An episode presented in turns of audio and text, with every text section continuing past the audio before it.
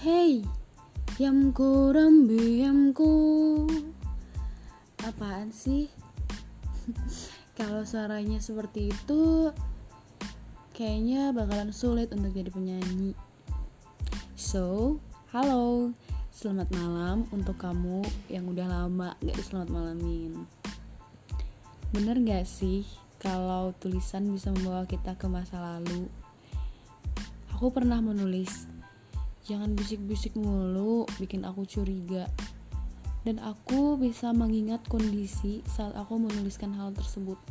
Padahal itu sudah 5 atau 6 tahun yang lalu aku tulis. Nah, gimana kalau momen itu direkam dalam bentuk suara ya? Aku sedang mencobanya sekarang. Di podcast ini, aku akan mencoba membagikan hal yang pernah aku alami, lihat, capai, atau mungkin sesuatu yang sedang aku tuju. Semoga tetap bisa konsisten ya. Thank you.